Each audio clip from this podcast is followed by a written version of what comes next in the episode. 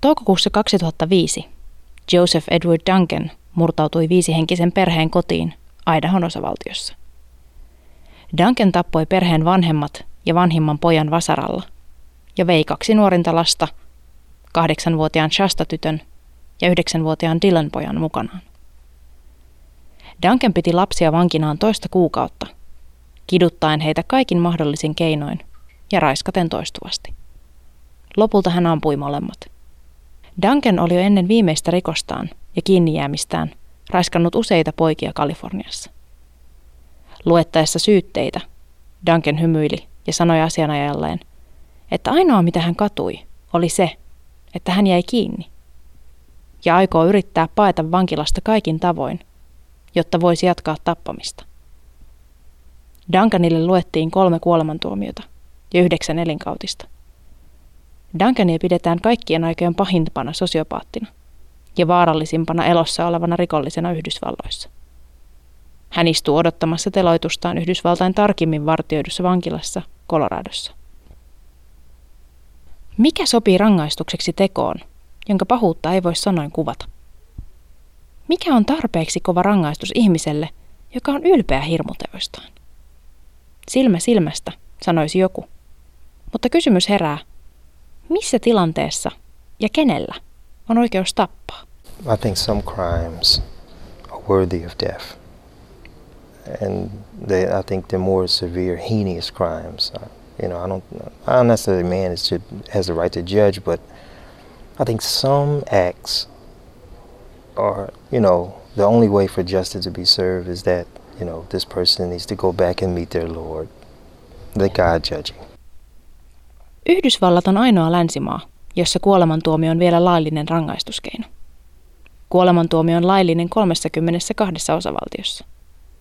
Yli 3200 vankia istuu tälläkin hetkellä odottamassa teloitustaan ympäri Amerikkaa. Tapahtuuko täällä karmeimmat rikokset? Ja onko ihmiset täällä muita länsimaita valmiimpia ottamaan hengen rangaistukseksi kauheuksista? I think it's part of our heritage. Um, it's um, you'd have to understand, I think, the the history of the United States. Um, as far as a country, um, the portions of it uh, were not settled until really right around 1900, shortly thereafter. Um, of course, when you have a frontier, uh, justice is um, the, the idea about justice uh, is uh, probably more uh, in the lines of retribution. Um, I don't think people then, in, at least in the 1800s, early 1900s, thought about things like uh, rehabilitation. So there's a lot of retri- uh, retribution involved. Um, and um, it's, it's, probably more of a heritage, uh, a heritage thing than, than um, than you would find in your European societies, which uh, essentially, I don't want to use the word matured, but uh, are have um, have matured in a different way than than the society here. And part of it probably has to do. We have uh, 50 independent states. Ensimmäisen kerran muistan asiaa oikeasti pohtineeni, kun lukiolaisena kuulin Oklahoman pommiiskuista kuolemaan tuomitun Timothy McVeighin teloituksesta, joskus 2000-luvun alussa. Muistan oikeudenkäynnin aikana ohimennen miettineeni, että tottahan nyt toista sata ihmistä tappaneelle pitääkin kuolemantuomio langettaa. Mutta vasta itse teloitus sai pysähtymään. Jostain syystä olin ajatellut kuolemantuomion olevan muinainen ja kaukainen rangaistuskeino, jota käytetään nykyisin enää harvoissa ja muutenkin brutaaleissa maissa. En ollut ajatellut, että se on edelleen voimassa oleva rangaistuskeino maassa, jota silloin niin ihailin. Mitä enemmän asiaa tutkin, sitä enemmän vaihtoehto tuntui väärältä ja pahalta. Miten tappaminen on ikinä oikein? Ei sen niin pitäisi mennä. Aloin jutella asiasta ystävieni kanssa, ja suurin osa otti puolustavan kannan kuolemantuomioon. Tietenkin on rikoksia, josta ansaitsee kuolla. Muuttaessani Yhdysvaltoihin törmäsin tuohon kantaan vielä useammin.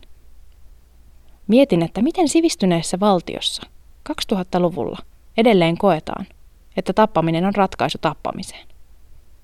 Miten on mahdollista, että lähestulkoon kaikki muut sivistysvaltioiksi luettavat maat ovat todenneet, että kuolemantuomio on epäinhimillinen rangaistuskeino? Mutta Yhdysvallat edelleen teloittaa rikollisiaan. Syventyessäni asiaan ja yrittäessäni ymmärtää, olin pakotettu miettimään uudelleen omaa etiikkaani.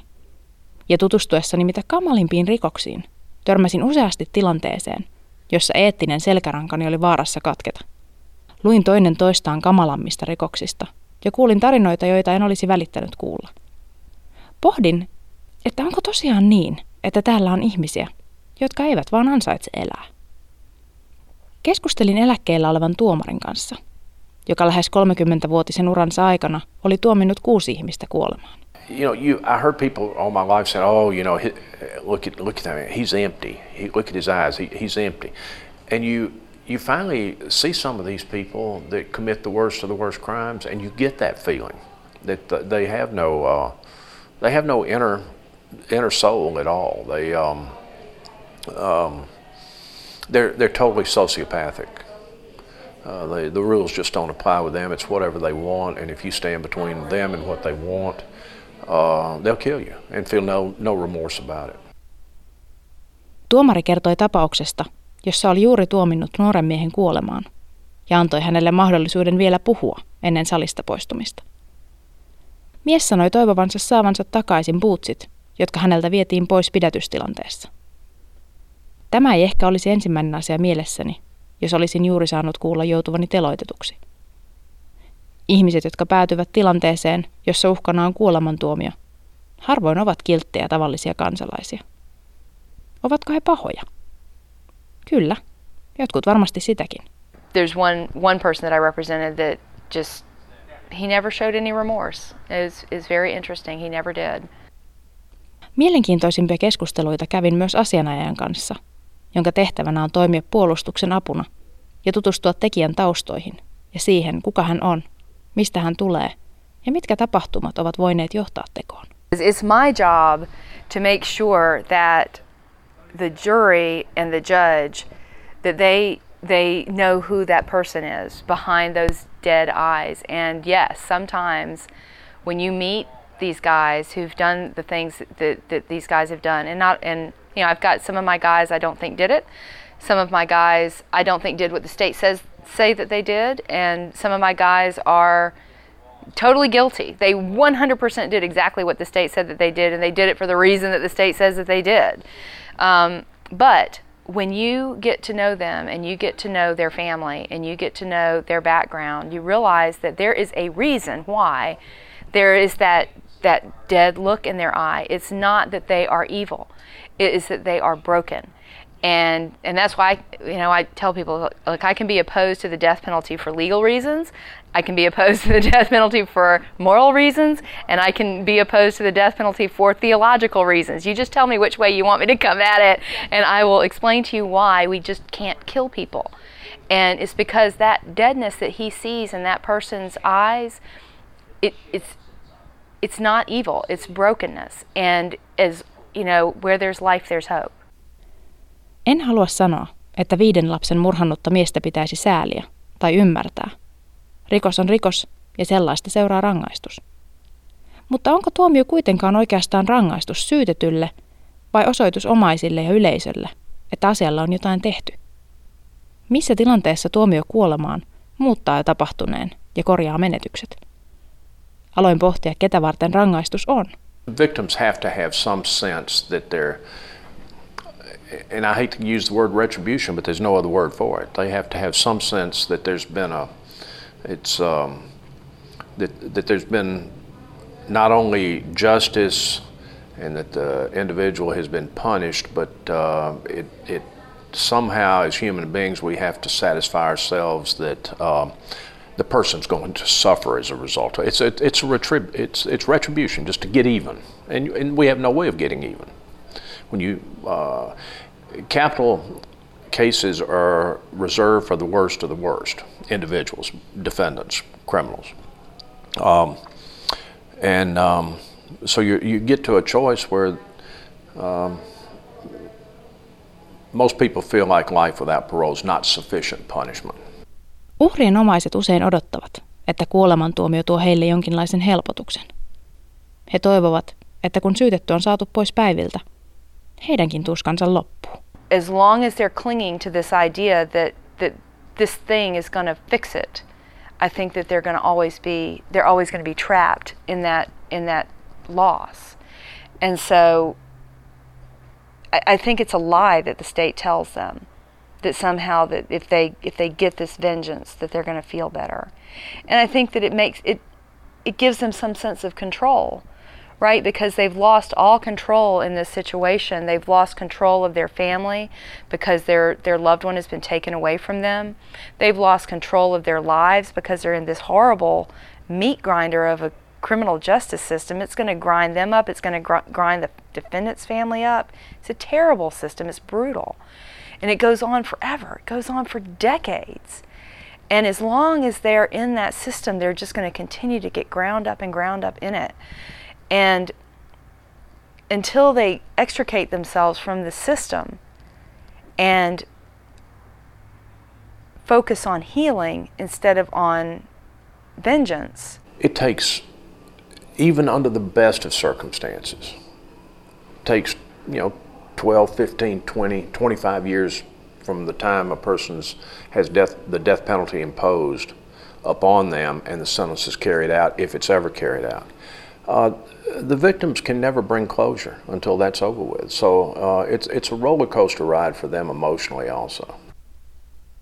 Tätä juttua tehdessäni mietin itsekin, että jos minun läheiselleni tapahtuisi jotain todella kamalaa, mitä minä toivoisin tekijälle? Tilannetta oli hyvin vaikea kuvitella. Auttaisiko minua se, että myös hän kuolee? There's a great book called Forgiving a Dead Man Walking, and it was written by the woman who was one the girlfriend of one of his victims.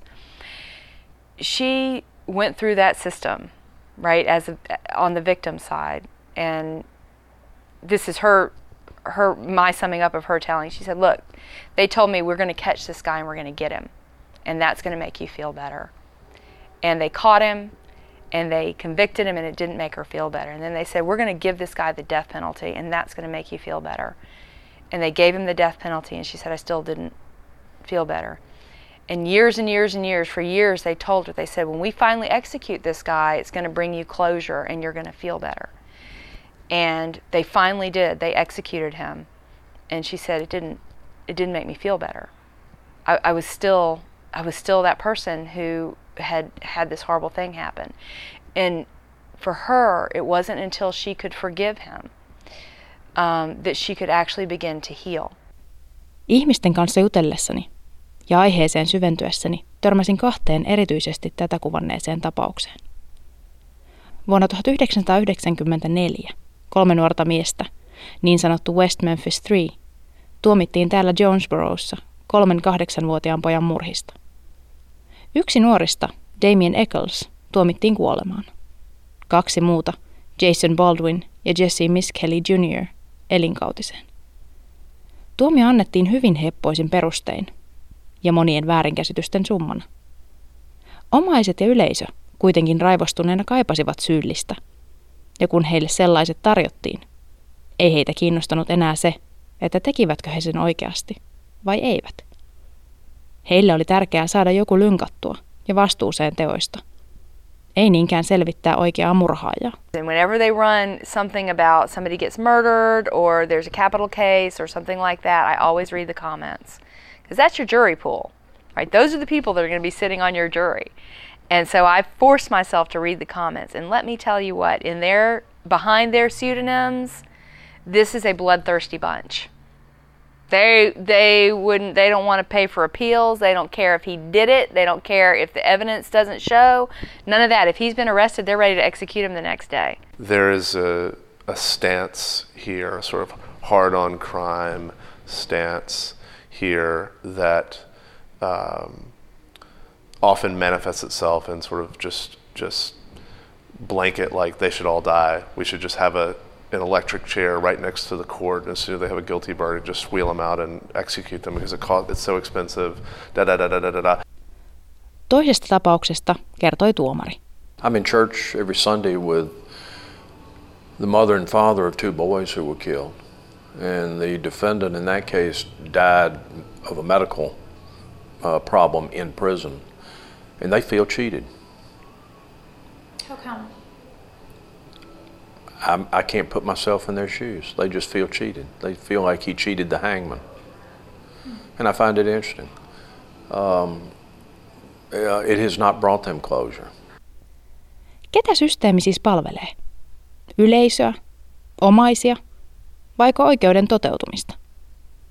Entä jos kuolemantuomiota odottava syytetty onkin syytön, kuten Damien Eccles ja West Memphis 3? There's there's several people on death row that I believe didn't do it, or I don't believe. Let, let me say this: I don't know whether they did it, but I also don't believe that the evidence is sufficient to prove beyond a reasonable doubt that they did it. Um, I know of one person who got life without the possibility of parole, who, unless he told me himself that he did it, you couldn't convince me by the evidence that he did it. I, I, I do not believe, and it's not just beyond a reasonable doubt thing. I don't think he did it. Vuonna 2012 todisteiden puutteessa West Memphis 3 vapautettiin.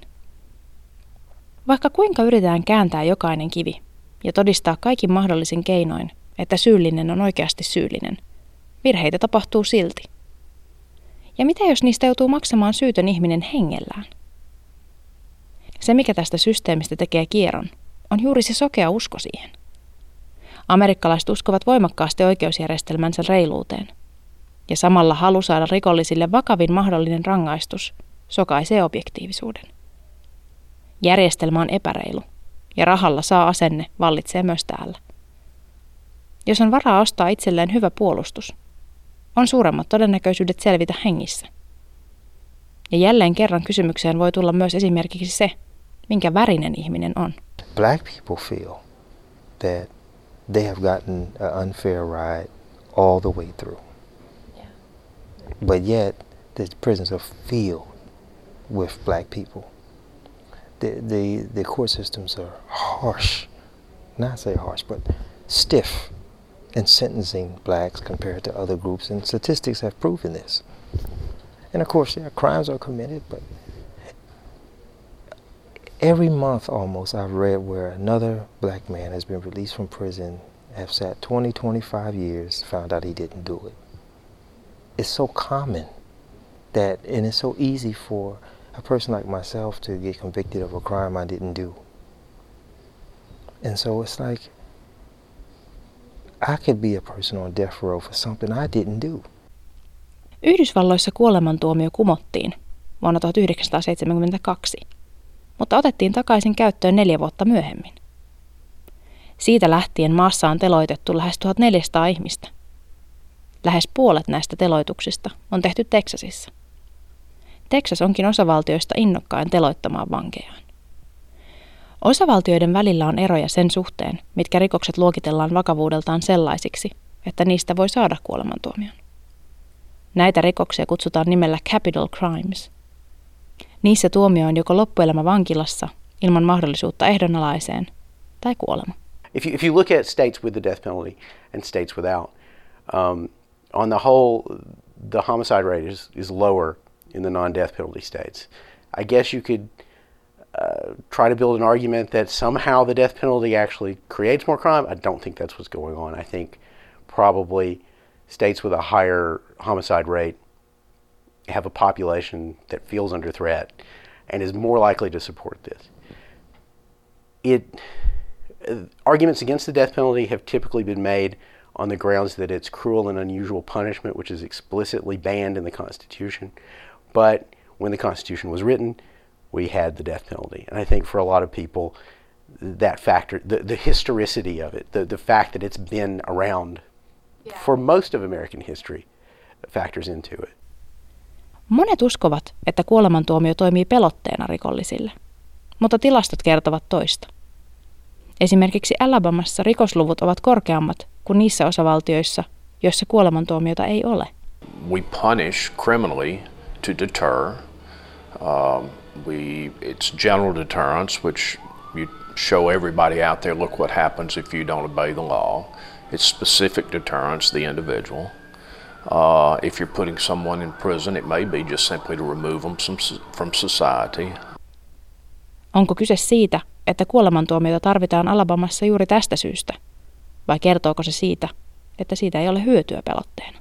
Many people who support it feel that it is a, it is a deterrent and that it will prevent that that the threat of the death penalty prevents crime.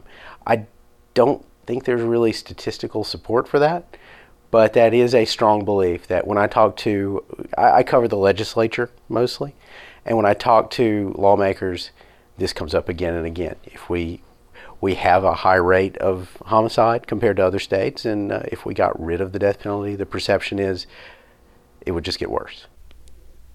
Euroopan ihmisoikeustuomioistuin on katsonut, että kuolemantuomio on epäinhimillinen rangaistus monella tapaa, ja onkin kieltäytynyt karkottamasta vankeja Yhdysvaltoihin, mikäli heitä uhkaa kuolemantuomio. Euroopan painostus on muutenkin hidastanut teloituksia Yhdysvalloissa – ja on näkynyt muun muassa lääketehtaiden haluttomuutena toimittaa teloitukseen tarvittavia lääkkeitä osavaltioille. Europe's opposition to the death penalty seems to have worked to a certain extent to stop executions in Alabama. It do, that does seem to be what's going on. We haven't had an execution in more than a year. I, I wish I could remember off the top of my head whether it was 2012 or 2013 that we last, but we didn't have one all last year. And in the last two years of the Riley administration and the first year of the Bentley administration, we had five or six executions per year, which is a fairly high rate for us. So it just came pretty much to a halt. And I don't know that the public really understood that the lack of drugs was the reason for it. Kyse ei ole pelkästään itse teloituksesta, vaan kaikesta siitä, mikä sitä edeltää. Vankien olot odottaessa ovat pahimmillaan epäinhimillisiä. Well, it's you're alone. You're you are in solitary confinement for 23 hours a day. So, you know, I, I would think that most of the international human rights organizations around the world have said that that is that is inhumane, and it's not for solitary confinement in a normal for a normal incarcerated person is meant as a punishment. It's meant to remove them from the community and and to to cause them to act right, basically. People on death row are 23 7 for 10 years, 15 years, 20 years. Odotusaika tuomion langettamisesta teloitukseen on keskimäärin lähemmäs 10 vuotta. Yeah, if you weren't crazy when you got there, you're gonna be crazy by the time you get off. Either if you're executed, if you die on death row, or if you get a new trial or whatever. If you weren't crazy when you got there, you're gonna be when you get off. Prosessi on pitkä koska sen on tarkoitus taata syytetylle oikeudenmukainen kohtelu ja lainmukainen oikeudenkäynti. Ensimmäisen oikeudenkäynnin jälkeen, kun tuomio on annettu, on syytetyllä useita mahdollisuuksia valittaa tuomiosta ja pyrkiä kumoamaan se tai ainakin muuttamaan se elinkautiseksi. Nämä käsittelyt vievät vuosia ja harvoin johtavat haluttuun tulokseen. Teloituspäivänä vangilla voi olla takanaan jopa 30 vuotta yksinäisyyttä pienessä kopissa. Silloin voisi kuvitella kuoleman olevan jopa helpotus. Even judges who are not opposed to, to it will tell you that um, the process is so torturous, um, lengthy, expensive, that um, it may that, that may prevent it from losing a lot of its intended purpose. Uh, there's something to be said about uh, justice delayed is justice denied. That's a cliche that you hear. Uh, but there's a lot to be said for that. Uh, that uh, it may not bring justice. As a as a joke, it's sort of one of those gallus humor jokes. But the reason they call it the death penalty and everybody's dead except the defendant when the execution's carried out because it takes so long. On helppo sanoa kaukaa, että on kuolemantuomion kannalla. Mutta olisitko itse valmis tekemään sen? Olisitko valmis valamiehenä oikeudenkäynnissä päättämään ihmisen hengestä? Olisitko valmis painamaan nappia, joka sylkee myrkyn vangin suoneen? Witnessing an execution can be can be disturbing, and it isn't perhaps what people would think. The actual process, when it goes according to plan, is fairly quiet you, know, you go into a room, small room, they open a curtain and a person's there very close to you on a table behind glass and uh, the warden call uh, talks to the governor's office on the phone and gets that last word that yes, this person is uh, their sentence won't be commuted. And then they give them a, a moment to say a last word, and then they start the process. And you know, it's the two that I observed. It was basically like you know watching an old man fall asleep under anesthesia. Monet uskovat, että kuolemantuomiosta ja teloituksesta on tullut niin etäinen asia usealle, että ei sitä edes ajattele todellisuutena.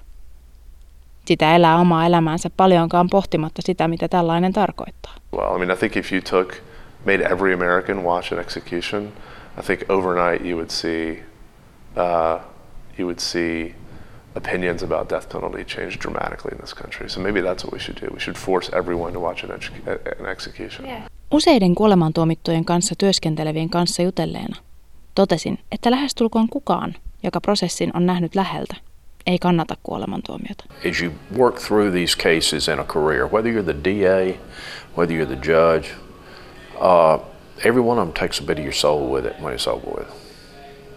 Makes you a little less human. Um, it's it's it's risky emotionally to get yourself involved with these people's lives because if you know if I don't do my job right, they could die. If I do my job right, they could still die. And and for me to invest in them is is a risky proposition. And so and so I, I connect with with them with all of them. Um, there have been some cases where it's like, okay, this is why I do this. This guy right here is why I do this because the, the judge and the jury need to know what happened in this guy's life to get him where where he is. And so I've had some of those that were just sort of the epitome of not the worst person. Did a bad thing, but is not the is not the worst person. And so so those I guess I think the toughest cases are the ones where they're innocent. And I've had several of those. And that's really risky because you know, I, I believe that they didn't do it. I believe that there's sufficient evidence to show that they didn't do it, but they could still go to death row. Vastausta siihen, miksi Amerikka edelleen pitää kiinni rangaistuksesta, jota suuri osa muusta maailmasta paheksuu, on kuitenkin kovin vaikea löytää. Onko kyse siitä, että täällä muutenkin on jyrkempi suhtautuminen rikollisuuteen? Is it because we're, we're, we're that brutish in this society? Are we that bloodthirsty? Are we more bloodthirsty than our European brethren? You know, I don't I don't know. It doesn't it doesn't make any sense. Why do we give people life without the possibility of parole? What other country does that? And yet and yet we do it. We do it for a theft. You can get arrested for a theft charge in Alabama and get life without the possibility of parole. Se, mikä minua myös ihmetytti kovasti, oli hyvin uskonnollisen etelän kiihkeä suhtautuminen kuolemantuomion säilyttämiseen. Sen vähän, mitä raamatusta tiedän, mielestäni siellä puhutaan paljon anteeksiannosta. Ymmärrän hyvin sen, että jotkut vanhaa testamenttia seuraavat kirkkokunnat ovat kuolemantuomion kannalla. Mutta että uudemmat. Se pistää miettimään kaksinaismoralistista suhtautumista ja individualistista tapaa ajatella. Poimin ne asiat, jotka minua koskettavat – Suomessa puhutaan paljon rangaistusten kestosta ja kuinka tietyissä tilanteissa pitäisi olla käytössä paljon raaempia keinoja rangaista rikollisia. Viime syyskuussa Teksasissa teloitettiin nainen, jonka rikos oli hyvin samantapainen kuin Suomessa muutama vuosi sitten nähty Eerika-tytön surma. Mietin, että minkälainen maa Suomi olisi, jos meilläkin tällaisesta rikoksesta saisi tuomion kuolemaan. Yhdysvalloissa asenneilmapiiri on lähtökohtaisesti erilainen. Ihmisillä on pelko siitä tuntemattomasta, joka uhkaa heidän olemassaoloaan ja perhettä. Sitä suojellakseen sitä tekee mitä tahansa. Ja jos siinä samalla tekijän näkee kärsivän, sitä parempi. I think it's also fear. I mean, I think it's also that fear. We're a gun country, for God's sake. I mean, the, the guns in this country, I think it's tied just as strongly to, to the support for capital punishment. This sort of, um, this sort of frontier mentality, you know, that you protect your own and you pay the price. And um, I think it's a lot deeper than that, but I think on the surface that's part of it, you know. Kostomentaliteetti näkyy tämän maan ulkopolitiikassakin ja suhtautumisessa terrorismiin. Miksei se siis pätisi myös rajojen sisällä rikollisiin? Onko kyse julkisuustempuista ja siitä, että on tärkeämpää näyttää, mitä rikoksen tehneille ihmisille käy, kuin miettiä sitä, miten rikoksia ehkäistään? Kai peruskysymyksenä tässäkin on ihmisyys ja mitä se merkitsee kenellekin. Onko murhaaja ihminen ja ketkä ansaitsevat toisen mahdollisuuden? Ehkä tärkeimpänä kuitenkin on kysymys siitä, kenellä on oikeus tappaa.